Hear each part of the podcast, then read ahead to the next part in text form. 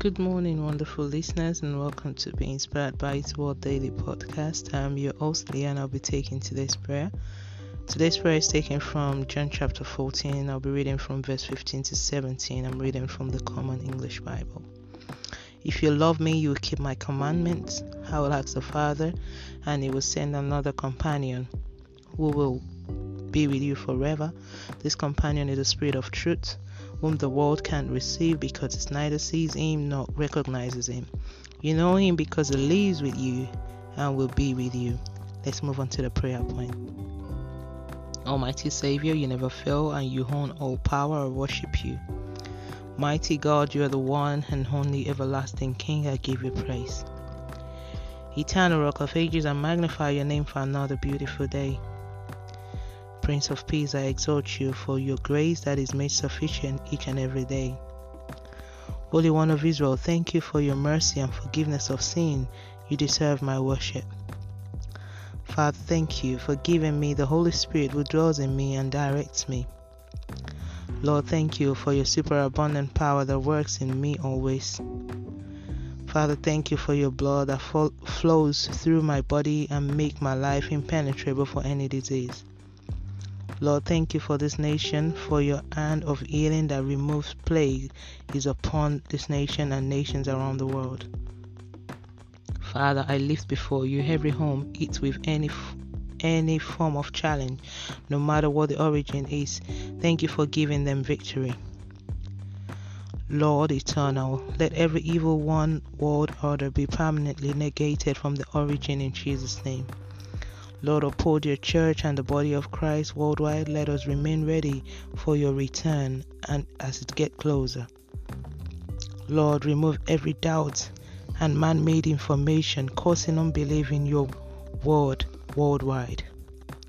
Eternal Rock of Ages, have your way in my spirit, soul, and body. Father, henceforth, direct me in every aspect of my life. Do not let me make decisions contrary to your will. Holy Spirit, teach me those things that seem impossible to natural mind. Grant me grace to excel over them. I decree henceforth, I will not be a subject to any evil law or decrees in Jesus' name. I decree my life will impact souls in every aspect, and through me, destinies will be fulfilled to the glory of God. I destroy all impact of any evil revelation or proclamation in and around me. Father, guide my utterance, and do not let me fall victim of any evil thought or word spoken by or into my life. I decree over this nation, nations around the world, and people in position of power that all decisions contrary to the will of God or jeopardize God's purpose will not stand. I decree concerning the vessels for this daily prayer, all impacted by it and our household, the hands of God is upon our lives and we will never fall victim of any evil. Now it's time for your personal prayer.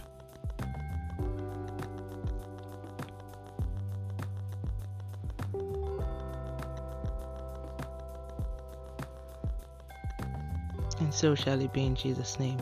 Thank you, Jehovah, for answered prayers. In Jesus' name, let's move on to the daily confession.